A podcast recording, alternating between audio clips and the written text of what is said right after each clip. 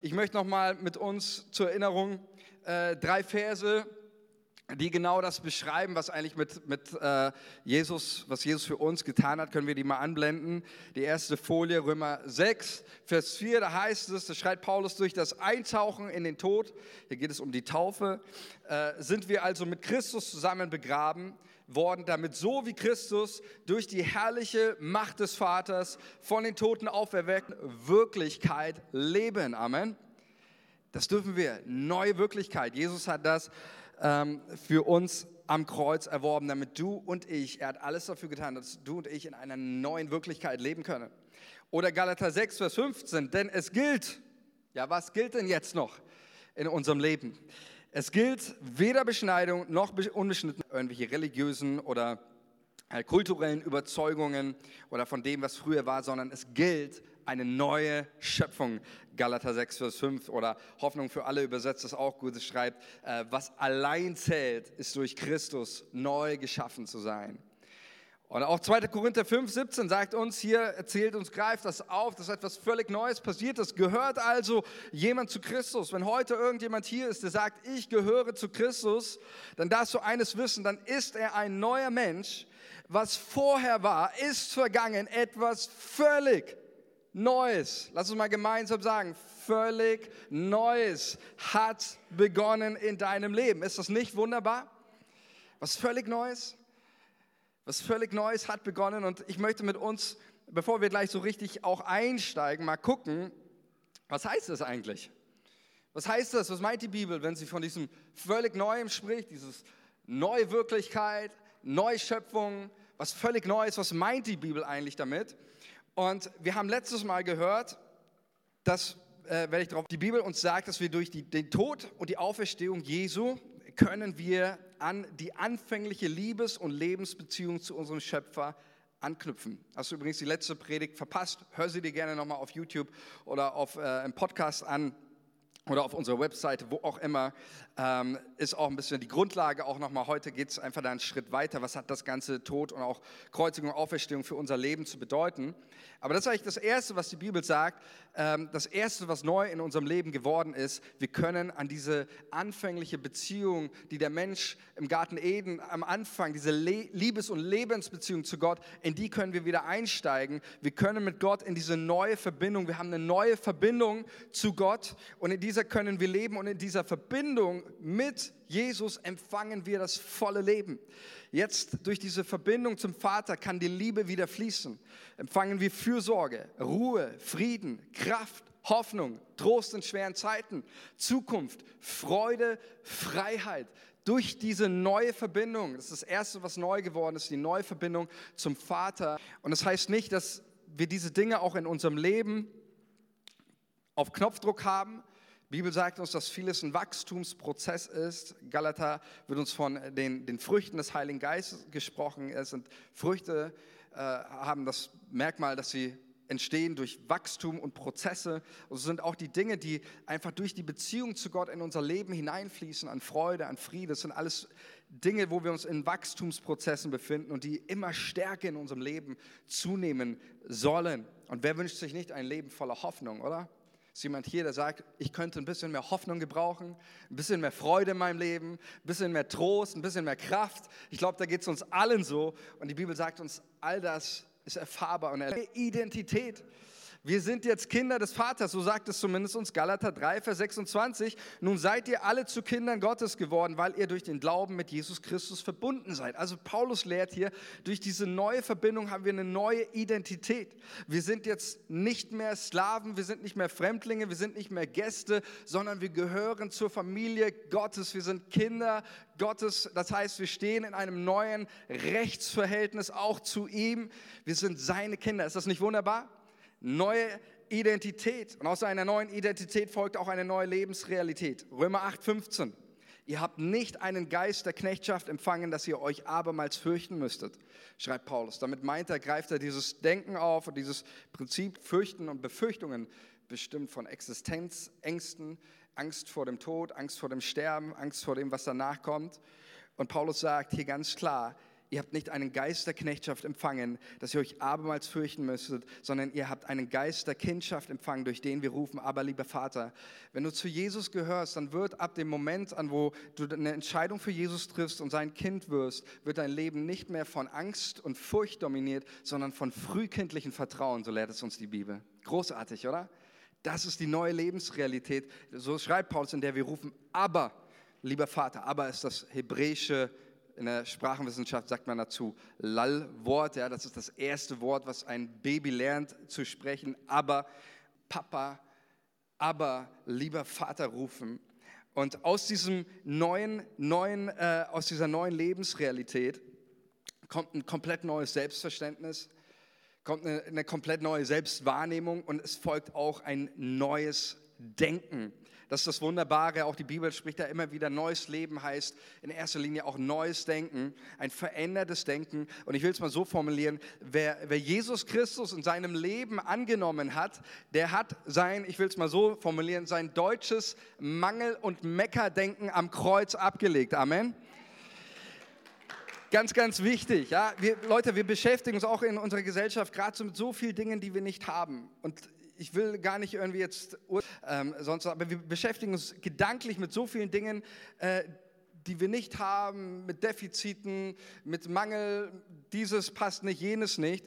Und ich möchte uns einfach mal ein paar Texte, drei Texte ganz kurz und knackig vorlesen, die zeigen uns, wir haben die ersten Christen oder ich sage mal die Führungsgestalten der, der frühen Kirche, ähm, wie haben sie über das Thema Mangel gedacht, ja, ähm, oder über das Thema auch Fülle gedacht. Was, was, mit was haben Sie, mit was waren Ihre Gedanken voll? Und ich, nur bevor ich die Texte lese, kurze Ergänzung vorher, diese Texte wurden nicht, ähm, diese Texte wurden nicht aus irgendwelchen Palästen und auch nicht aus einer Ferienvilla geschrieben und auch nicht im Sabbatical oder so, ja, äh, sondern diese Texte wurden geschrieben teilweise aus dem Gefängnis heraus in den Momenten der größten Entbehrungen und Defizite. Der erste Text, Johannes 1, Vers 16, schreibt Johannes, von seiner Fülle haben wir alle genommen, Gnade um Gnade. Oder Paulus schreibt aus dem Gefängnis in Epheser 1, Vers 3, Gelobt sei Gott, der Vater unseres Herrn Jesus, geistlichen Segen im Himmel durch Jesus Christus. Oder 2. Petrus 1, Vers 3, der an Christen schreibt, die die brutalste körperliche und psychische Verfolgung der frühen Kirche durchmachen mussten. Äh, 2. Petrus 1, Vers 3, alles, was zum Leben und zur Frömmigkeit dient. Nicht ein bisschen, nicht fast alles, sondern Petrus schreibt hier, alles, was zum Leben und zur Frömmigkeit dient, hat uns seine göttliche Kraft geschenkt durch die Erkenntnis dessen, der uns berufen hat, durch seine Herrlichkeit und Kraft. Klingt das hier irgendwie nach Mangeldenken? Nee, oder? Das klingt nach einem neuen Denken. Das heißt, mit einer neuen, wenn wir von einer neuen Identität sprechen, sprechen wir auch über verändertes und neues Denken. Wir denken nun nicht mehr in Kategorien des Mangels, sondern in Kategorien der Fülle und der Möglichkeiten. Es ist ein Denken, das geprägt ist von Hoffnung und Zuversicht, selbst in den aussichtslosesten Situationen, selbst in Angesicht von Tod, von Leid und Schrecken. Das zumindest zeigen uns die biblischen Autoren, die alle das durchgemacht haben, die alle das erlebt haben. Ähm, wir dürfen ein, ein, ein neues Denken etablieren, auch in diesem neuen Leben. Und aus einem neuen Leben kommt ein neues Leben. Die Bibel beschreibt und wir alle gut kennen, entweder, ja, das kennen wir ja natürlich nicht nur, das kennen wir nicht von uns selbst, ne? das kennen wir immer nur von unseren Nachbarn und anderen Leuten. Ne? Äh, Spaß beiseite, wir kennen das natürlich auch von uns selbst, dass aus diesem Denken ein Lebensgefühl der Unzufriedenheit kommt. Ja, aus diesem Denken, musst du mal drauf achten, bei dir selber oder auch bei anderen, aus diesem Denken, es nicht genug, ja, meine Frau passt nicht, das Wetter passt nicht, meine Arbeit passt nicht, äh, die Regierung passt sowieso nicht und äh, alles andere passt auch nicht, folgt ein Lebensgefühl und dieses Lebensgefühl nennt sich Unzufriedenheit. Kennt ihr so Leute? Unzufriedenheit? Nee, ne, ihr kennt das alles nicht. Okay. Äh, Unzufriedenheit als Lebensgefühl, ja.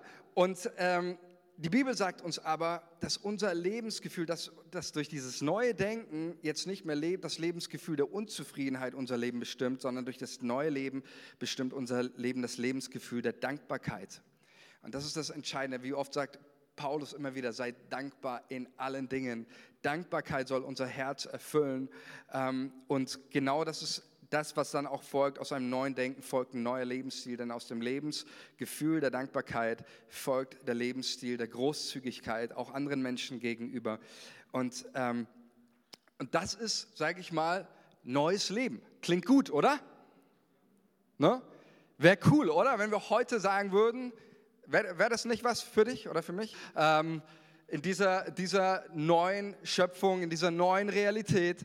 Ähm, ich bin auf jeden Fall dabei. Ich sage, das, das wäre auf jeden Fall was für mich. Äh, die Bibel sagt zumindest, dass Jesus alles getan hat am Kreuz und durch seine Auferstehung, dass du und ich dieses Leben leben können.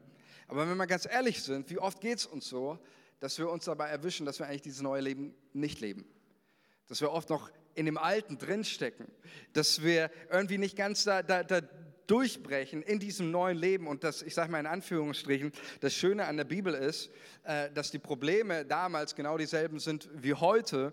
Und weil die Menschen dieses neue Leben und das Leben in diesem neuen Leben immer wieder vergessen haben, deswegen erinnerten ja auch die neutestamentlichen Autoren ihre Adressaten immer wieder mit diesem Zuruf, hey, lebt in diesem neuen Leben. Ja, ihr hattet etwas völlig Neues angefangen. Lebt doch nicht in eurem Alten, lebt doch nicht unter. Ähm, Paulus schreibt einmal, so wenn wir uns dann übernächsten Sonntag mal anschauen, schreibt das an die Kolosser. Wenn ihr mit Christus gestorben seid, wenn etwas völlig Neues in eurem Leben begonnen habt, warum lebt ihr dann immer noch so, als hätte all das keine Geltung und Bedeutung für euch? Und wir ertappen uns, dass wir oft genauso unterwegs sind. Und deswegen möchte ich einfach 1 Timotheus 6, Vers 12 dir heute als Ermutigung mitgeben. Lass uns das gemeinsam tun. 1 Timotheus 6, Vers 12, da schreibt Paulus, kämpfe den guten Kampf des Glaubens, ergreife das ewige Leben, zu dem du berufen bist und für das du vor vielen Zeugen das gute Bekenntnis abgelegt hast. Paulus schreibt hier so, er ermutigt Timotheus und sagt, darin zu leben. Nein, Paulus sagt hier ganz klar, es ist ein Kampf und du musst immer wieder dich ausstrecken, ergreife. Lass uns heute Morgen dieses Leben ein Stück weit mehr wieder ergreifen und begreifen und darin leben und Schritte des Glaubens gehen. Amen. Ich möchte mit uns mal ein Bild, das Paulus gebraucht, ähm, äh, möchte ich uns mal mitgeben, um zu verdeutlichen, was heißt es, in diesem neuen Leben zu leben, zu wandeln und auch wie schaut das aus, wie kann ich in diesem neuen Leben leben. Paulus und die Bibel generell benutzen ja immer wieder, um uns zu helfen, auch in unserem Verständnis, die verschiedensten Bilder. Ja, es heißt einmal über Jesus, dass Jesus eigentlich der Same, der aufgeht. Ähm, und er benutzt immer wieder Gleichnisse und das macht auch Paulus. Äh, wenn er über die Gemeinde spricht, dann verwendet er Bilder wie der Leib, also der Körper. Ähm, geniales Bild, wo Paulus deutlich macht, das hängt alles miteinander zusammen. Äh, kein Gemeindemitglied ist wichtiger oder unwichtiger als alles alles arbeitet zusammen, alles um die Liebe Gottes zu seiner Gemeinde zu beschreiben oder auch den Tempel, um das Wirken Gottes in seiner Gemeinde zu beschreiben. Also die Bibel ist voll davon und auch Paulus, sie brauchen immer wieder Bilder, um uns zu helfen. Diese Bilder sollen uns eine Hilfestellung sein, zu verstehen, was möchte eigentlich Gott von uns? Wie schaut dieses neue Leben in Jesus eigentlich wirklich aus? Und Paulus denkt im Brief an, als Christen aussieht, dieses neue Leben, und zieht einen Vergleich, der es absolut in sich hat. Und den möchte ich mit euch lesen. Philippa 3, Vers 13. Meine Brüder und Schwestern, ich schätze mich selbst nicht so ein, dass ich es ergriffen habe. Eins aber, eins aber, steht im Grundtext steht tatsächlich nur eins aber. Übersetzungen machen dann oft noch eins, aber sage ich oder eins, aber tue ich, aber es steht einfach nur eins, aber, ein Fokus, eine Sache. Ja. Eins, aber, ich vergesse, was da hinten ist und strecke mich aus nach dem, was da vorne ist. Und ich jage nach dem vorgesteckten Ziel, dem Siegespreis der himmlischen Berufung Gottes in Christus Jesus. Wie viele von uns vollkommen sind, die lasst uns so gesinnt sein. Also Paulus denkt darüber nach, was für ein Bild könnte ich nehmen? Was für einen Vergleich könnte ich ziehen, um unser Leben als Christen, dieses neue Leben zu beschreiben? Und er greift auf ein Bild zurück, nämlich das Bild eines, das war in der damaligen Antike bei den Griechen völlig geläufig, das Bild eines Athleten, eines Läufers, eines Langstreckenläufers oder eines Sprinters, eines Läufers. Ähm, das macht Paulus hier auch an verschiedenen Stellen, greift Paulus immer wieder auch auf die Olympischen äh, Spiele zurück und auf, auf, den, auf das Sport, auf den Sport, um, um das als eine Parallele, einen Vergleich zu ziehen. Und ähm, somit sagt Paulus mit diesem Bild, das ist ein gutes Bild, der Athlet, der Läufer, um uns zu helfen und einen Vergleich zu, ziehen, damit wir verstehen, wie dieses neue Leben in Jesus funktioniert und worauf zu achten ist, damit ich auch in diesem neuen Leben lebe. Und es geht ganz viel bei diesem Bild eines Läufers. Es geht um Identität, es geht aber auch sehr stark um Mentalität. Ähm, und es geht um ein völliges Ausgerichtetsein nach vorne. Das sagt hier zumindest dieser Text. Wir lassen es, vielleicht hat Paulus einfach mal zugesehen, der hat das sicherlich beobachtet. Äh, Paulus war ein kluger Mann und der wusste, wie sowas abläuft. Denn nämlich, wenn der Läufer an den Startblock geht, dann trifft er eine Entscheidung, der Läufer. Er trifft die Entscheidung, nämlich alles hinter sich zu lassen und seinen Blick völlig nach vorne auf das Ziel auszurichten. Sobald der Läufer diese Startposition einnimmt, um durchzustarten, weiß er, jetzt grübel ich nicht mehr darüber nach, was in der Vergangenheit war. Ich grübel nicht mehr darüber nach, ob ich genug trainiert habe. Ich grübel nicht mehr darüber nach, ob die anderen besser sind oder wie, wie die sind oder sonst was, ähm, sondern der Läufer hat nur ein einziges Ziel vor Augen, nämlich der Siegespreis, der vor ihm liegt. Es ist ein absolutes Ausgerichtetsein auf das eine und zwar mit allem. Seine Gedanken sind vorne, seine Körperhaltung ist vorne, der Blick ist vorne, das Ziel ist vorne. Es ist ein absolutes Ausgerichtetsein nach vorne und ein Lauf, der nur eine Richtung kennt, nach vorne.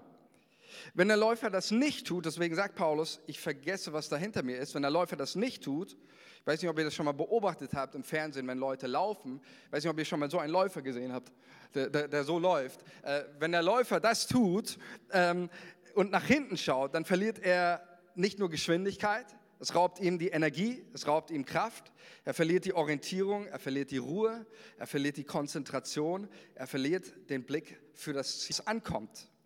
Und Paulus sagt also in allererster Linie, auch da wieder Kontext, neues Leben.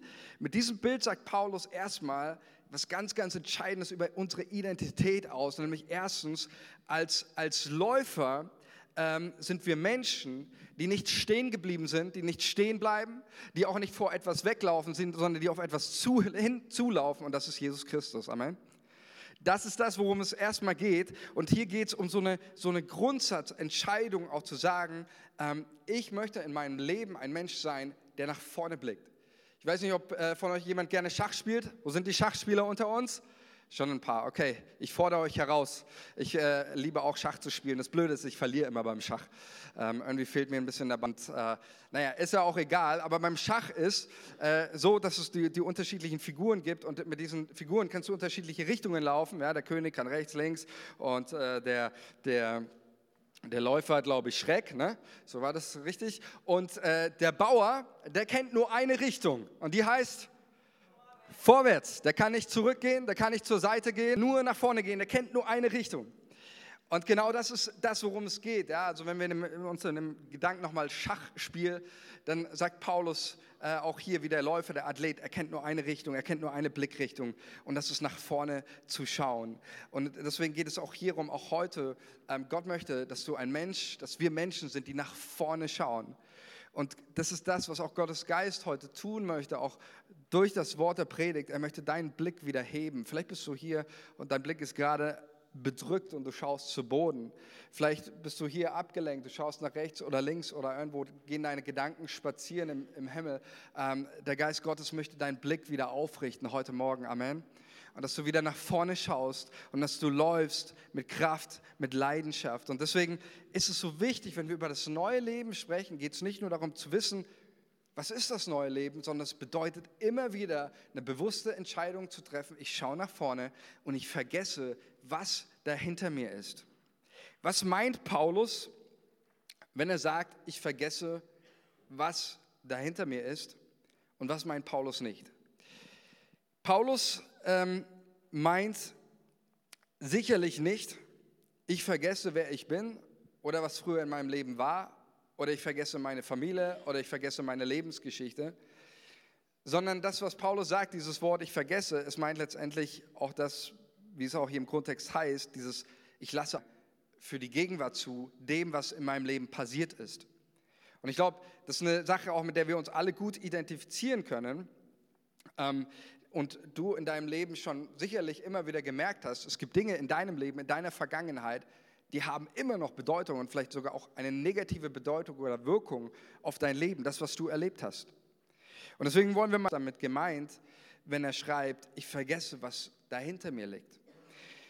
Ähm, viele Bibelforscher sind sich darin einig und ich kann das absolut nachvollziehen und so sehen, dass wenn man die Briefe des Paulus liest, dann merkt man, dass Paulus letztendlich bis zu seinem Lebensende es ein Thema gab, mit dem hat er wahrscheinlich nie abgeschlossen in seinem Leben.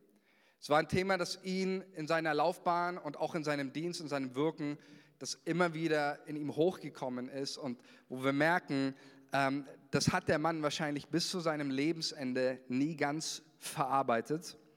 Und das ist seine Vergangenheit als Verfolger der Gemeinde Jesu. Paulus ähm, muss man wissen, Paulus war ja äh, nicht einfach nur ein No-Name, sondern Paulus war mit einer der größten Verfolger der jungen Kirche. Wir lesen in der Apostelgeschichte, dass er verantwortlich war für die Ermordung des Stephanus, für die Steinigung. Paulus sagt selbst auch in der Apostelgeschichte, wird es uns überliefert, dass er die Christen verfolgt hat, dass er Menschen ins Gefängnis gebracht hat, dass er ähm, ganz, ganz viel Unglück und ganz viel Leid über viele Menschen gebracht hat.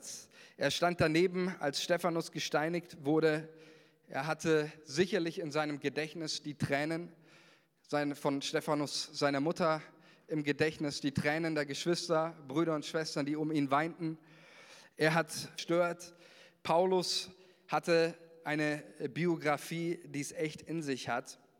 Und wenn wir seine Texte lesen, auch wie er über diese Zeit schreibt, dann spüren wir und dann haben wir wirklich das Empfinden, da ist jemand, der ist da fast, oder wie soll ich sagen, der ist darüber wahrscheinlich nie hinweggekommen. Und das ganze Thema hat ihn in seinem Leben auch nie losgelassen, was er getan hat. 1. Korinther 15, 7 ist ein Text, den möchte ich mal mit euch anschauen und im zweiten Schritt werden wir mal auf drei Wörter hier eingehen. Aber erstmal 1. Korinther 15, 7, da schreibt Paulus, danach erschien er dem Jakobus, dann allen Aposteln, zu allerletzt erschien er auch mir, solch einer Missgeburt von Mensch. Denn ich bin der geringste unter den Aposteln. Ich verdiene es gar nicht, Apostel genannt zu werden, weil ich die Gemeinde Gottes verfolgt habe. Also wenn man so einen Text liest, lass uns mal die nächste Folie, ich möchte auf drei Wörter eingehen, ähm, die, äh, die hier wichtig sind, ähm, mit denen Paulus sein Leben beschreibt. Ähm, zuallererst sagt er sei eine absolute Missgeburt. Dieses Wort steht äh, hier tatsächlich so drin. Ähm, ich habe gesehen, nur die Luther-Übersetzung übersetzt dieses Wort mit frühzeitiger Geburt, ähm, was aber absolut nicht passend ist, sondern so wie Elberfelder und auch letztendlich alle anderen Übersetzungen das Wort mit Missgeburt wiedergeben, äh, so ist auch das Wort wiederzugeben. Ähm, denn Paulus beschreibt erstmal mit diesem Wort seine Vergangenheit. Das erste Wort, das er hier verwendet, ist Ektroma. Ektroma, da kommt unser Wort, das kennen wir, Trauma her, was Miss, Missgeburt oder auch dann Trauma heißt ähm, Wunde, Verletzung. Und so beschreibt Paulus erstmal seine Biografie mit diesem Wort, hey, mein Leben, meine Vergangenheit ist ein einziges Trauma. So, ich weiß nicht, wie du deine Vergangenheit beschreiben würdest. Ich würde meine Vergangenheit nicht mit dem Wort Missgeburt beschreiben, aber Paulus tut das ähm, seine Biografie mit diesem heftigen Wort und auch unsere, unser Wort Missgeburt gibt eigentlich nicht diese, diese Heftigkeit wieder dieses Wortes, was Paulus hier schreibt. Äh, er verurteilt damit seine, und, und macht damit auch seine Ablehnung gegenüber seiner eigenen. Paulus weiter, ähm, denn ich bin der Geringste. Elachistos meint nicht nur zeitlich der, der, der Letzte, so wie manche das übersetzen, Vers 8, da stimmt das zu allerletzt, also erschien er auch mir, da geht es um das Zeitliche, aber in Vers 9 geht es tatsächlich um das, äh, ich bin der Geringste und ich bin der Letzte, ich bin das Letzte im letzten Rang ähm, unter den Aposteln. Und dann sagt Paulus, ich verdiene es nicht. Ikanos heißt eigentlich, heißt gut genug, genügend, fähig, geeignet, tauglich. Und Paulus verneint das und sagt, ich bin es nicht. Ja, ich bin es nicht, nicht tauglich. Vielleicht kann sich noch jemand erinnern, von den jungen Leuten wahrscheinlich nicht mehr zu meiner Zeit. Ich glaube, war so einer der letzten Generationen. Da gab es noch den Wehrdienst. Kann sich von den Männern noch jemand daran erinnern? Ja, Musterung. Da gab es diesen Stempel mit tauglich äh, oder eben nicht tauglich. Und äh, je nachdem, was du äh, fähig dann äh, zu, äh, zu dienen in der Armee. Und äh, mit diesem, diesem Wort, das Paulus hier sagt, ist er absolut hat den Stempel, gibt seiner Vergangenheit den Stempel ähm, als Apostel ähm, unfähig dazu. Und Paulus sieht hier, was, was geschieht hier eigentlich? Und das ist wichtig für uns, Freunde. Paulus sieht hier erstmal die, eigentlich diese glorreiche Aufgabe, die er als Apostel hat. Gott hat ihn berufen, er hat ihn befähigt und er, in, in, und er zeigt ihm auch am Anfang seines Lebens, auf welche herrliche Art und Weise Gott Paulus gebrauchen möchte. Aber dann spürt Paulus im selben Augenblick, als er über seine Biografie nachdenkt, meine Vergangenheit steht mir im Weg. Das, was ich getan habe, das, was ich erlebt habe, ähm, das steht mir im Weg. Und mit diesen ganzen Worten, die wir hier gelesen haben, diesen drei Worten und auch vor allem dem Wort Missgeburt, bringt Paulus zum Ausdruck, dass er sich aufgrund seiner Vergangenheit als völlig empfindet. Er urteilt damit über sich selbst und er beschreibt sich sogar als wertlos, nicht würdig, diesen, diese Aufgabe leben zu dürfen. Das, was ich früher getan habe, sagt Paulus, disqualifiziert mich für die Aufgabe Gottes und in, in jeglicher Hinsicht. Und er erlebt die Vergangenheit, sie steht mir im Weg. Und das ist sicherlich eine Sache, an die hat Paulus gedacht, als er sagt, ich vergesse, was dahinter mir ist. Und ich weiß nicht, vielleicht geht es, geht es dir ähnlich. Vielleicht kennst du das, dass deine Vergangenheit, dass du manchmal Dinge erlebst und, und, und du merkst, deine Vergangenheit, sie steht dir im Weg was du erlebt hast, was du an Erfahrungen gemacht hast, Menschen, die etwas in dein Leben hineingesprochen haben, Momente des Versagens. Du hast das Empfinden, da ist vielleicht irgendwie eine neue Aufgabe, ein neuer Job ähm, oder ein Glaubensgehorsamsschritt, der ansteht. Du willst, es, du willst es ergreifen, du willst es tun, aber auf einmal merkst du, du fühlst dich zurückversetzt in deine Kindheit. Die Ängste kommen wieder hoch die Momente des Versagens, du hörst wieder die Stimme, merkst, das, was du erlebt hast, deine Vergangenheit, sie steht dir im Weg, das zu ergreifen, was Gott eigentlich für dich hat.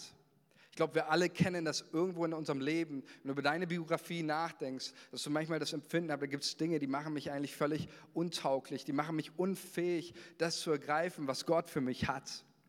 Und dann, und das ist aber ganz wichtig, macht Paulus hier ja keinen Punkt ähm, in, in diesen, nach diesen Versen. Es geht in Vers 10 weiter, sagt Paulus, setzte ein Aber. Und mir ist es wichtig, wenn wir nächste Folie, dieses Aber ist mir ganz wichtig, weil wir würden uns fragen, so wie Paulus, wie kannst du deinen Dienst als Apostel überhaupt ausführen? Wie kannst du das, was Gott für dich vorbereitet hat, überhaupt leben und ergreifen mit so einem Denken über sich selbst? Ich bin ein Missgeburt. Aber dahinter, und jetzt kommt der Vers 10, der ist ganz wichtig. Aber durch Gottes Gnade bin ich, was ich bin.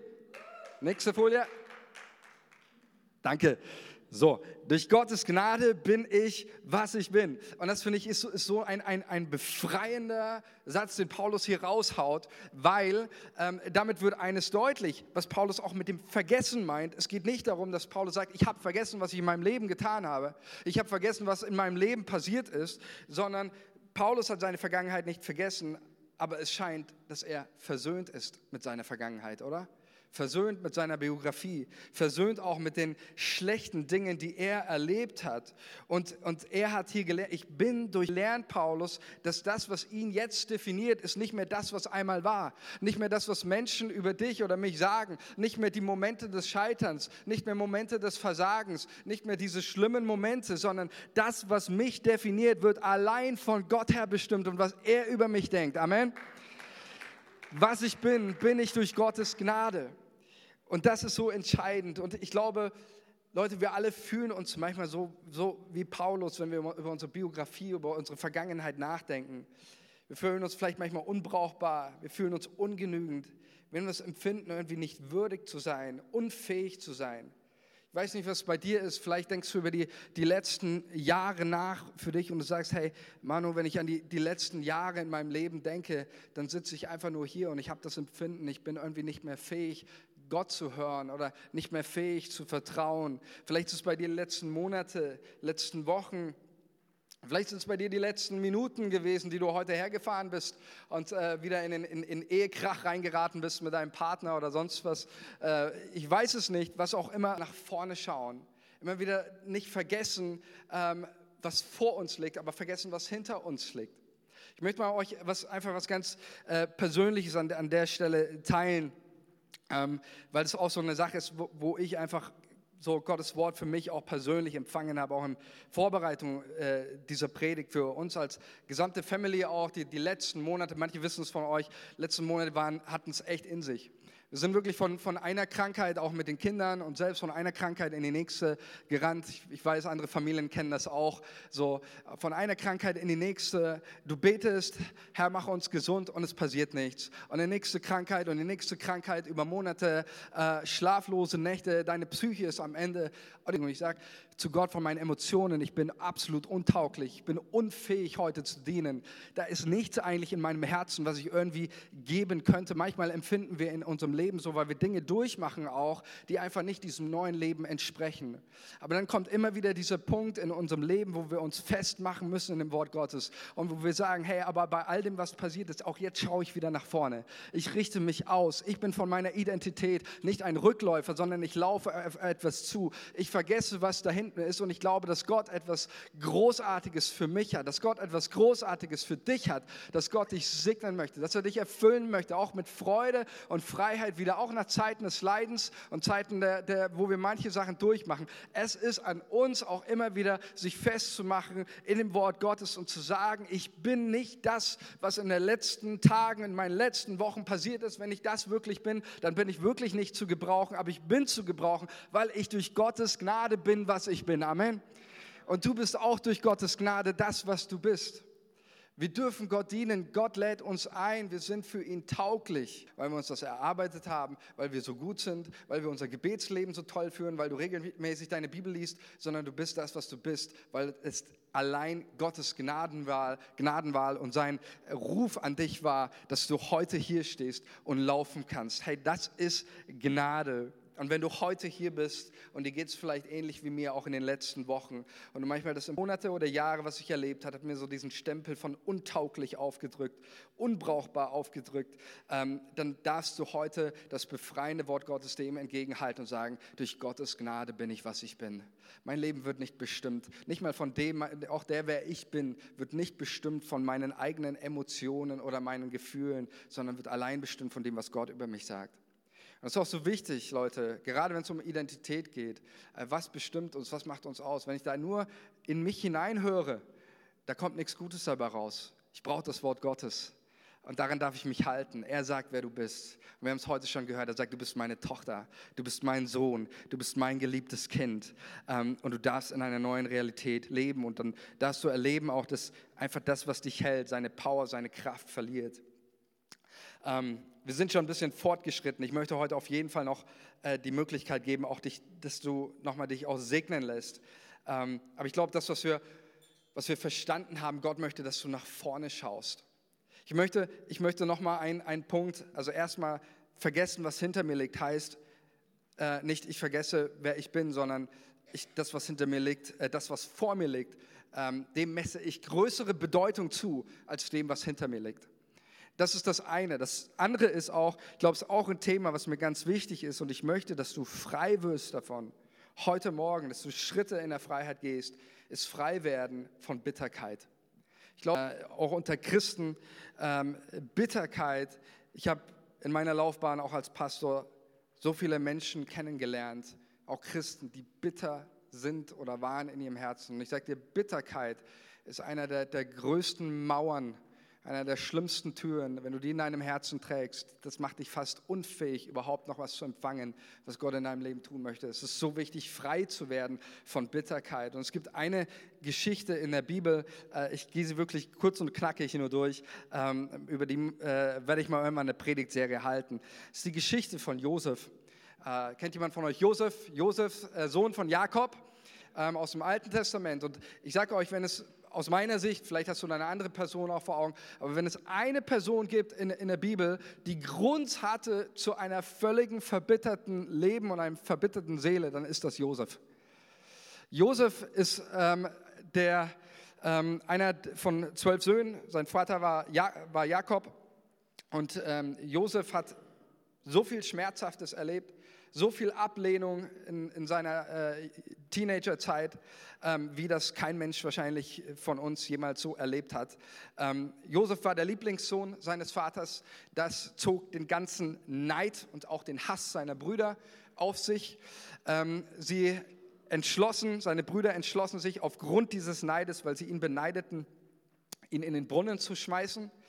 Äh, und dass glücklicherweise eine äh, Sklavenhändler-Karawane vorbeigekommen ist und sie verkauften ihren Bruder ähm, an diese Sklavenkarawane. Und ich weiß nicht, ob du das vielleicht nur mal ganz kurz, Moment innehalten, nachempfinden kannst, wie schmerzhaft es für eine Seele sein muss, so abgelehnt zu werden, oder? Die Form von Ablehnung, seine eigenen Brüder, diesen Hass, diese Ablehnung zu erleben, wir wollen dich tot haben. Und sie verkaufen ihn als Sklaven für einen billigen Preis an Sklavenhändler. Und Josef wird in ein Land gebracht, in ein fernes Land. Dort erlebt er Auf- und Abstieg, größte Demütigungen, Ablehnung, Verleumdung, Misshandlung im Gefängnis und hinzu kommen die unglaublichen Trennungsschmerzen und unfassbare Heimweh. Er selbst bezeichnet am Ende seines Lebens Ägypten als das Land seines Unglücks und das Land des Elends. Josef erweist sich aber in seiner Zeit auch im Gefängnis als guter, kluger, treuer Diener. Die Gunst und Hand Gottes liegt auf seinem Leben und kurze, kurze, mächtigster Mann in Ägypten. Und es kommt am Ende, bekommt Josef nicht nur eine krass große, gewaltige Aufgabe äh, übertragen, nämlich das Land äh, vor der Hungersnot zu retten, sondern es kommt auch zu einer Begegnung mit seinen Brüdern, die ihn damals verkauft und töten wollten. Und wir haben es letztes Mal schon gehört, klassischer Hollywood-Streifen, ja, wäre jetzt irgendwie Titel für diese Geschichte, äh, Vergeltung pur äh, oder Zahltag. So, ja. Wie wird diese Begegnung aussehen? Endlich hat er es in der Hand. Ja, dieser Josef kann es seinen Brüdern endlich heimzahlen. All das, was sie sein Leben haben sie verbockt, sie haben sein Leben auf dem Gewissen. Endlich kommt der Tag der Abrechnung. Aber die Bibel sagt uns in dieser Geschichte, es kommt nicht zu einem Tag der Abrechnung, sondern der großen Gnade, Vergebung und Versöhnung mit seinen Geschwistern. Und Josef sagt am Ende, ihr gedachtet es böse, sagt er zu seinen Brüdern, aber Gott gedachte es gut zu machen. Und wir fragen uns, meine Frage war, wie, wie, wie geht das? Wie kann so ein Mensch all diese Bitterkeit überwinden? Wie kann ein Mensch dastehen vor seinen Brüdern, die so viel Schlimmes ihm angetan haben und er vergibt ihnen einfach und sagt, ja, alles super, ihr habt es böse gedacht, aber Gott hat es gut gemacht, schwamm drüber so. Es waren ja nicht irgendwelche äh, Pillepalle, was sie da äh, ihm angerichtet haben. Sie haben sein Leben eigentlich letztendlich zerstören wollen. Und in 1. Mose 41, 51, äh, Kapitel 51, 51 gibt Josef ähm, die Antwort, warum er so handeln konnte, kommt, aufsteigt, vor ihm liegt diese Aufgabe, Ägypten und die, letztendlich die Welt vor der Hungersnot zu retten. Dann nannte er, heißt es in 1. Mose 41, 41, er nannte den ersten Sohn Manasse, denn Gott sprach, er hat mich vergessen lassen, all mein Unglück und meines ganzes Vaters Haus. Manasse heißt der Gott, der vergessen macht, der Gott, der mich vergessen lässt. Und das ist diese Geschichte, zeigt uns einfach, ähm, Josef war bereit für die Aufgabe, die vor ihm lag. Warum? Weil das, was in seiner Vergangenheit lag, hat Gott geheilt. Was heißt, auch hier wird nochmal deutlich, was vergessen meint. Es meint nicht, Josef hat sein Vaterhaus vergessen oder seine Brüder vergessen oder sein Volk vergessen. Das wird schon allein an dem Namen Manasse, der kein ägyptischer, sondern ein hebräischer Name ist, deutlich, dass Josef von dem nichts vergessen hat, aber er hat den Schmerz und die Bitterkeit überwunden, die diese Situationen mit sich auf sich hatten. Er war Schmerz und Bitterkeit stand jetzt Josef nicht mehr im Weg um gegen seinen Brüdern in Gnade zu begegnen und auf die Aufgabe, die Gott für ihn hatte, diese zu erledigen. Leben ihr Leben und sie leben mit so viel Bitterkeit in ihrem Herzen und sind sie eigentlich nicht bereit zu empfangen, was Gott hat. Ich habe mich mit manchen Leuten schon unterhalten, ich nenne hier keine Namen oder sonst was, äh, äh keine Angst, aber so viele Leute, die manchmal schon kommen und, und gesagt haben, äh, vor, vor 40 Jahren da hat Schwester oder Bruder XY das zu mir gesagt, das habe ich ihr bis heute nicht vergeben. Und du denkst dir, meine Güte, das sind 40 Jahre. 40 Jahre tragen wir Dinge mit uns herum, Bitterkeit, Unvergebenheit, Dinge, die in deinem Herzen sind. Und diese Dinge, die musst du hinter dir lassen. Und das ist ja das Wunderschöne. Gott zeigt uns, egal auch, und ich weiß, manche Dinge, die wir erleben in unserem Leben, die sind brutal und die sind schmerzhaft. Ich stehe heute nicht hier und sage, es ist alles easy, was in deiner Vergangenheit passiert ist. Aber das, was die Bibel uns sagt, auch mit dem Namen Manasse ist, der Gott, der dich vergessen lässt, ist, Gott möchte eben nicht, dass dein Leben Problem- oder vergangenheitsorientiert ist. Er möchte, dass du lebst. Er möchte nicht, dass seine Kinder mit Bitterkeit kämpfen, mit Hass kämpfen, mit Unvergebenheit. Gott möchte, dass du frei bist von diesen Dingen, die dein Leben beschweren. Und das ist das, was er möchte. Auch trotz Erfahrungen, die wir manches Mal haben. Und deswegen ist auch heute ein Moment, ähm, wo du einen Schritt des Glaubens machen kannst und sagst, ich möchte wieder äh, wie Paulus sein, dieser Läufer, ergreife mit mir das ewige Leben. Ich möchte einer sein, dieser Läufer. Ähm, Lobpreisteam, ihr könnt schon mal nach vorne kommen. Einfach jetzt wir noch mal in der Segnungszeit auch gehen. Ähm, und das ist das, möchte ich euch einfach an dieser Stelle noch mal mitgeben. Ähm, was heißt es jetzt auch für uns, sich ausstrecken? nach dem, was vor uns liegt. Ähm, wir haben gehört, was es bedeutet, vergessen. Es bedeutet äh, nicht, ich vergesse, was ich getan habe, sondern ich Bedeutung zumessen als dem, was hinter mir liegt. Und ich glaube, dass wir immer wieder auch, ähm, immer wieder, weil wir das Ziel immer wieder verlieren, weil wir auch die Blickrichtung immer wieder verlieren, ähm, dass es so wichtig ist, dass wir immer wieder unsere Gedanken ausrichten.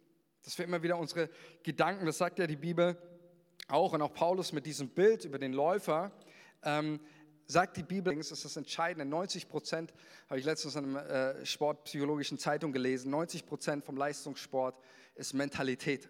Wir gucken immer nur auf die, die Zahlen und äh, auf die Ergebnisse und auf die Geschwindigkeit.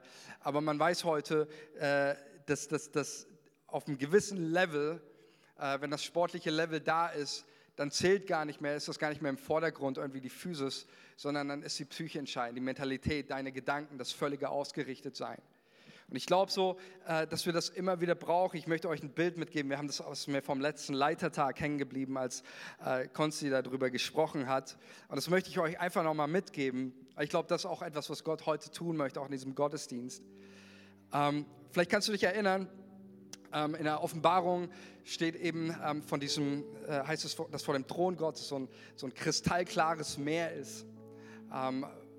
Und Konsti sagte, wenn ihm manchmal so die Gedanken äh, fehlen oder sonst was, dann, dann, dann, stellt er sich so vor, wie er in dieses kristallklare Meer geht und, und seinen Kopf reinhängt, so in das, in das Wasser.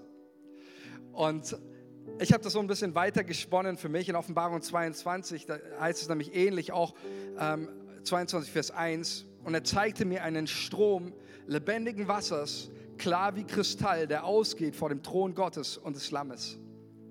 Und das ist so dieses Bild, dieser Fluss, dieser Strom von, von purem Leben, von, von purer Kraft. Und manchmal ist das wirklich so, ja, eine, eine kalte Dusche am Morgen ja, oder die, die, äh, auf, dem, auf dem Ranger Camp.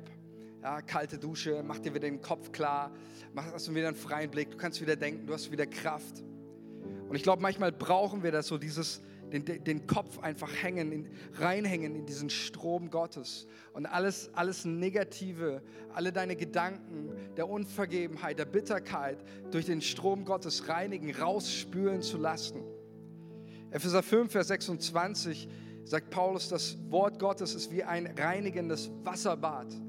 Und ich glaube so, ja, ich gebe zu, Gehirnwäsche ist jetzt hier das falsche Wort, weil es sehr, sehr negativ ist, aber ich glaube, wir brauchen immer wieder eine Gedankenwäsche. Brauchen immer wieder, dass unsere Undankbarkeit, Unzufriedenheit, negativen Gedanken und dass auch heute wieder eine, eine, eine Berührung durch den Heiligen Geist entsteht, dass einfach Gott dir seine Hand auf deinen Kopf legt, deine Gedanken wieder frei werden dass du eintauchst mit deinem Kopf in diesen kristallklaren See, in diesen Strom, in dem du wieder einen klaren Kopf bekommst, in dem du wieder weißt, was ist eigentlich wichtig für mein Leben. Dass du wieder in seiner Schönheit, in seiner Reinheit, in seiner Klarheit. Und wir wollen einfach, möchte ich das heute anbieten. Ich bitte auch schon mal das Gebetsteam nach vorne zu kommen.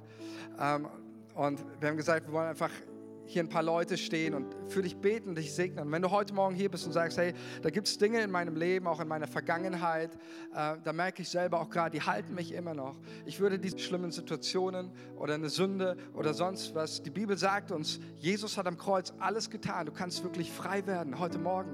Deine Gedanken können wieder frei werden und wir wollen für dich beten. Wir wollen dich segnen, wollen dir die Hände auflegen und wir glauben, dass wenn wir beten in dem Namen Jesus, dann geschehen Zeichen und Wunder. Amen. Komm, lass uns nochmal gemeinsam aufstehen. Und das Team darf sich einfach positionieren. Und ihr seid eingeladen. Wer möchte einfach während der Lobpreiszeit jetzt noch, wenn wir noch zwei Lieder singen, nach vorne zu kommen und euch segnen zu lassen? Jesus, ich danke dir von ganzem Herzen, dass du ein lebendiger Gott bist. Und ich danke dir, Jesus, dass du uns gezeigt hast, was es heißt, in einem neuen Leben zu leben. Es ist immer wieder ein Kampf, immer wieder eine Anfechtung. Und das heißt, sich immer wieder auszustrecken. Und ich bete, Heiliger Geist, dass wir auch heute unseren Kopf wieder frei kriegen von allem, was uns hält, von allem, was uns belastet, auch aus der Vergangenheit, von allem, was unser Herz, unsere Seele bedrücken möchte. Jesus, ich bete, dass heute wirklich Schritte des Glaubens getan werden. Und ich sehe einfach, wie, wie Menschen sich, ich sehe in meinem Geist, wie Menschen sich positionieren, auch neu in diese Startblöcke, diese neuen Entscheidungen Entscheidung treffen. Ich gehe an den Startblock. Ich richte mein Herz, ich richte meine Gedanken aus auf Jesus. Und wenn du heute Morgen hier bist und sagst, ich möchte meine Gedanken, mein Herz, ich bin irgendwie abgelenkt, ich bin irgendwie hinten, ich möchte, brauche eine neue Ausrichtung in meinem Leben, ich brauche eine neue Ausrichtung meiner Seele und meiner Gedanken, dann hast du ihn zu lassen und möchte ich einladen, nimm das einfach jetzt als ein Momentum, an den Startblock zu gehen, indem du dich segnen lässt und dann wieder voll ausgerichtet mit voller Kraft, mit voller Leidenschaft, voller Konzentration eine Richtung nach vorne läufst. In Jesu Namen. Amen.